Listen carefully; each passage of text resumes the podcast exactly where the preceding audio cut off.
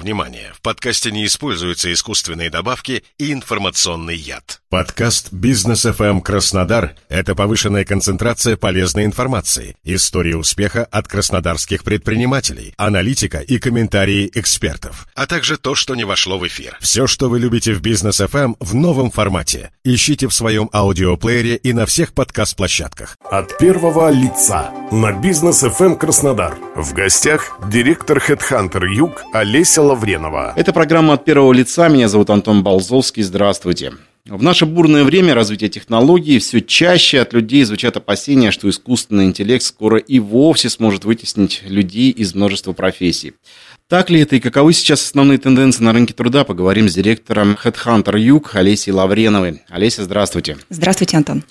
Начнем как раз со страхов. Действительно ли вскоре на смену человеку во многих профессиях может прийти искусственный интеллект? А то и вот и новости же вроде уже пишут сами и рисуют, и прогнозы погоды ведут. Или это все страхи действительно людские, надумано? Вы знаете, я сейчас себя чувствую, как в фильме «Терминатор», а, когда показывают флешбэк, и человек отвечает, что ничего ужасного не произойдет, и что искусственный интеллект никогда ничего не захватит, и что происходит потом – на самом деле, если серьезно, а, действительно ряд специальностей будет в ближайшее время, на мой взгляд, заменен искусственным интеллектом. Это происходит уже сейчас. Вопрос в том, что есть мнение, что столько же рабочих мест, сколько искусственный интеллект поглотит, столько же он создаст.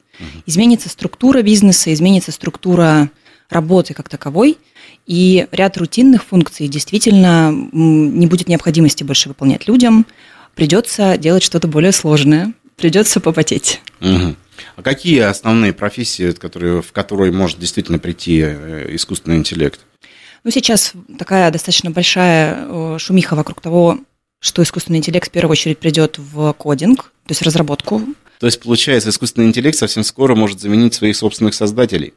Да, совершенно верно. Есть э, такое мнение, что как минимум часть работы программиста в ближайшее время начнет выполнять искусственный интеллект.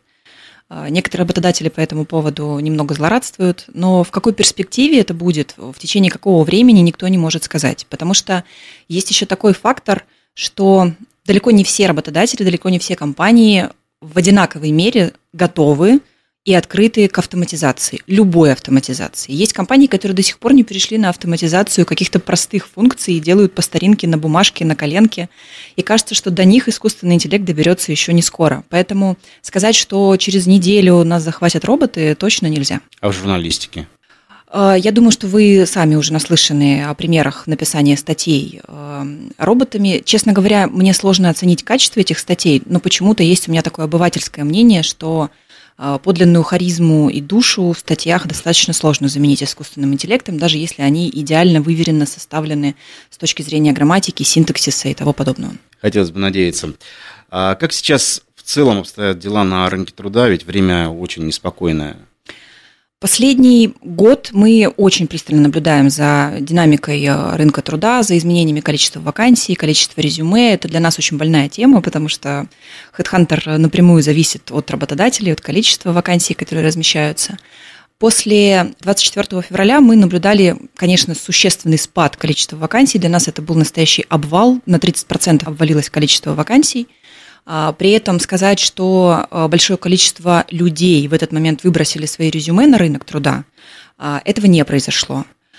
Но уже после сентября мы наблюдаем относительную стабильность на рынке труда. Есть ощущение, что работодатели устали от кризисов и стали просто в целом намного менее остро реагировать на все, что происходит – и смело сносить удары судьбы. А соискатели в целом в России реагируют на все изменения намного менее остро, чем работодатели. Поэтому на текущий момент мы оцениваем ситуацию на рынке труда как относительно стабильную. У нас есть такой классный э, индекс, который позволяет комплексно оценить состояние рынка труда. Он называется смешным названием ХХ-индекс и э, рассчитывается как количество резюме в пересчете на одну вакансию. Сколько человек претендует на одно место, если сильно огрубить. И мы считаем, что э, если ХХ-индекс э, находится в диапазоне от 0 до 4, то это острый дефицит соискателей, острый э, дефицит людей на рынке труда. Если от 5 до 6, то это нормальная конкуренция. Свыше 7 – это рынок работодателя. Это значит, что близится безработица, и соискателям будет сложно. Так вот, сейчас ХХ-индекс находится на уровне 4,8. Это нормальная, стабильная ситуация, нормальная конкуренция, но при этом так он выглядит далеко не во всех профессиональных сферах. И, к сожалению, очень многие профессиональные сферы испытывают острый дефицит людей, в частности, продажи, например, а, производство, в производстве у нас сейчас претендует на одну вакансию два человека в среднем. Это очень мало. Это значит, что работодатели испытывают колоссальный голод кадровый. А в продажах вообще полтора землекопа. От первого лица на бизнес FM эм Краснодар. В гостях директор Headhunter Юг Олеся Лавренова. Насколько я знаю, у вас на прошлой неделе состоялась большая конференция HR Эффект Бизнес Люди Результат. О чем шла речь и что нового, быть может, лично вы подчеркнули для себя?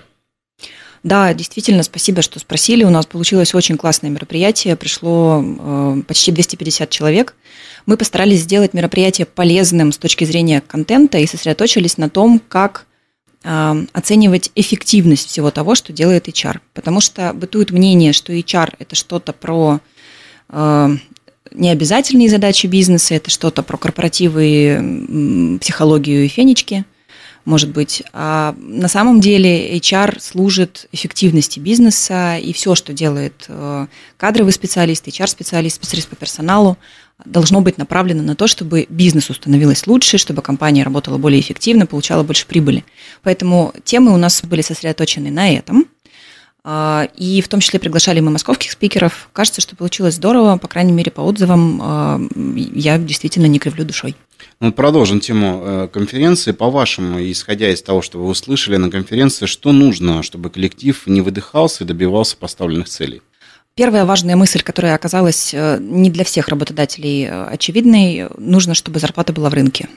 Это был ключевой вывод, который был сделан из многих презентаций, что любые ухищрения работодателя помимо адекватной заработной платы могут не приводить к желаемому результату, если работодатель не готов предоставлять зарплату в рынке. Она не обязательно должна быть выше средней, но она должна быть э, гигиеническим фактором, который обеспечивает нормальное состояние работникам. Соответственно, она должна находиться хотя бы на уровне средней по рынку. Вернемся к рынку труда. Мне очень часто в последнее время жалуются люди от 45 и старше, что стало очень тяжело найти работу. Вот с чем это связано? И есть ли действительно такая проблема сейчас, когда профессионалов не берут просто из-за того, что им нужно платить ну, серьезные деньги? Проще ведь взять молодого и обучить под себя, нет? А, вы знаете, тут, пожалуй, у меня и из наблюдений, из моего личного опыта подбора персонала будет несколько другое мнение. А, действительно, есть некоторые сложности у людей старшего возраста, к которым мы относим людей 45+, с поиском работы. И в основном это связано со стереотипами большинства работодателей о том, что люди в возрасте 45+, хуже управляются, хуже учатся, у них хуже получается якобы усваивать какую-то новую информацию, перестраиваться, а, возникают проблемы с гибкостью, а, с вариативностью и с подобными вещами. Это стереотип, который до сих пор существует на рынке труда, я это признаю. Но а, есть позитивные сдвиги в этом направлении. Во-первых, после 24 февраля работодатели стали испытывать такой существенный кадровый голод во многих профессиональных сферах, что мы наблюдаем небольшое, но тем не менее статистически уже значимое увеличение количества приглашений соискателей в возрасте 45+. То есть немножко чаще стали приглашать на эти позиции. У многих крупных компаний даже появились специальные а, программы внутри HR-брендинга, внутри работы в направлении HR-маркетинга, которые направлены на привлечение конкретно этой категории соискателей. А, ну, то есть компании понимают, что это та категория соискателей, с которой нужно отдельно вести диалог – Поэтому кажется, что нас ожидают позитивные изменения в этом направлении. А, поэтому в большинстве случаев, не всегда, конечно же, но в большинстве случаев работодатели не готовы нанимать на работу а, людей старше 45, потому что ими сложнее управлять, чем молодежью. А что нужно для того, чтобы быстро находить сотрудников, вот по вашему мнению? Это очень комплексный, широкий вопрос, э, на который я могла бы вам отвечать очень долго. Я постараюсь сейчас коротко, тезисно. Во-первых, нужно принять э, аксиому, что на рынке труда сейчас не профицит людей, и что придется постараться для того, чтобы привлекать соискателей. Что нужно быть привлекательным, обаятельным э, работодателем для того, чтобы люди пришли. Во-вторых, странная рекомендация директора одного из подразделений одного из крупнейших э, сервисов по поиску работы, но нужно использовать максимальное количество источников для привлечения э, соискателей. Нужно максимально расширять воронку поиска людей на входе. А, чем больше у вас есть людей на входе, тем лучше у вас выбор, тем больше вы можете э, перебирать, фильтровать и отсеивать. Конечно, нужно продумать хорошо систему отбора людей, чтобы не отбрасывать тех, кто вам на самом деле подходит, не загонять себя самого в какие-то искусственные рамки и в итоге найти лучших. Ну и нужно предлагать людям самые лучшие условия. Сейчас скажу вещи из разряда капитан очевидность. Нужно стараться предлагать людям те условия, которые им интересны. Это не всегда супервысокая заработная плата, далеко не всегда.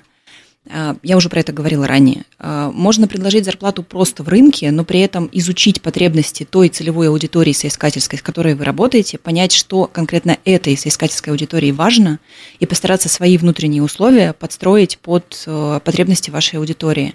Потому что HR – это отчасти маркетинг. Но вот кого сейчас, исходя из всего того, что вы сказали, ищет современный работодатель? Современный работодатель ищет того же, кого и всегда, молодого, бодрого, коммуникабельного, клиентоориентированного, трудолюбивого, исполнительного и все вот это вот сразу вместе. Э, ну, это, конечно, шутка. На самом деле современный работодатель в большинстве случаев сейчас ищет людей, которые готовы быстро подстраиваться под э, текущие абсолютно сумасшедшие изменения и которые готовы проявлять лояльность и заинтересованность том, чем занимается компания. Большинство работодателей хотят таких соискателей. От первого лица на бизнес FM эм Краснодар. В гостях директор Headhunter Юг Олеся Лавренова. Текучка кадров нормальная вещь в современном мире или нет? Вы знаете, уровень текучести нормативный по-разному оценивается для разных профессиональных сфер. Если в рознице, например, нормальная цифра годовой текучести может колебаться от 30 э, до 50 процентов, то есть у них за год столько меняется, то в IT-сфере, например, э, нормальной может считаться текучесть до 5 процентов годовой. Поэтому Текучесть – это в целом нормально, если вы ее ожидаете, если у вас получается быстро заполнять те вакансии, которые у вас возникают.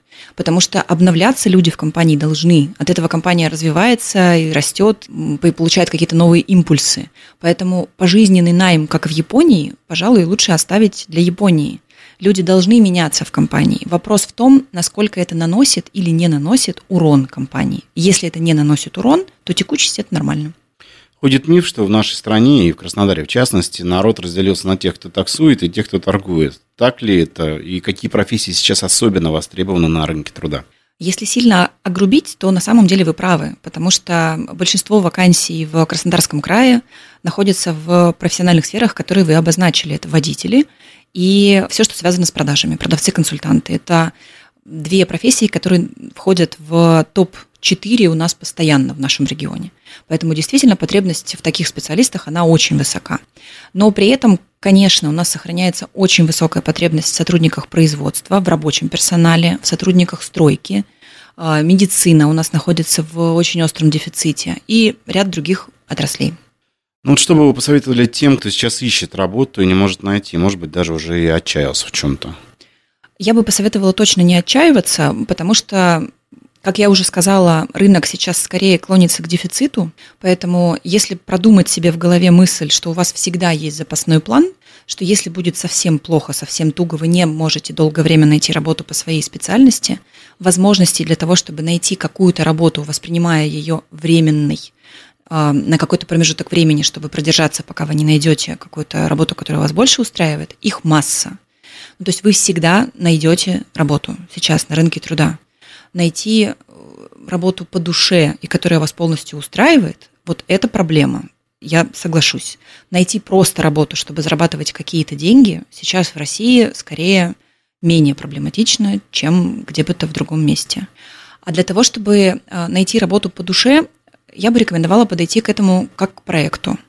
А, обозначить э, компании, в которых вам интересно было бы работать, внутри себя продумать те факторы, которые вы будете оценивать при поиске места работы, расставить приоритеты в этих факторах, что для вас важно. Например, вы понимаете, что вы готовы будете снизить свои зарплатные ожидания, если работа будет э, более интересной или менее насыщенной, или она будет рядом с домом, или от вас будет требоваться меньше усилий, например, или нет – или вы понимаете, что у вас есть какие-то определенные зарплатные ожидания, и вы не готовы с ними поступиться, и скорее даже готовы делать что-то менее вам интересное и скучное, но лишь бы зарабатывать больше. В общем, расставить приоритеты. А, к любым собеседованиям стоит готовиться. Ваше резюме должно быть написано не на коленке и не с фотографией а из какого-то неподходящего места, не с фотографией из бильярда или с дня рождения с друзьями. В общем, к подготовке резюме тоже стоит отнестись э, серьезно. Ну и в целом, если относиться к поиску работы как к проекту, становится намного проще и понятнее, что и в каком порядке делать. Ну и ваши пожелания работодателям и руководителям компаний. Помните, что бизнес делается людьми и для людей. И тогда будет э, проще подстраивать свою кадровую политику под текущие условия. Большое спасибо, что пришли за интересный разговор. Я напомню, что у нас в гостях была директор Headhunter Юг Алисия Лавренова. Ну а полную версию программы вы всегда, друзья, можете послушать в подкасте на Бизнес FM Краснодар. Спасибо, Антон, за встречу. Мне тоже было очень интересно. Зовите еще.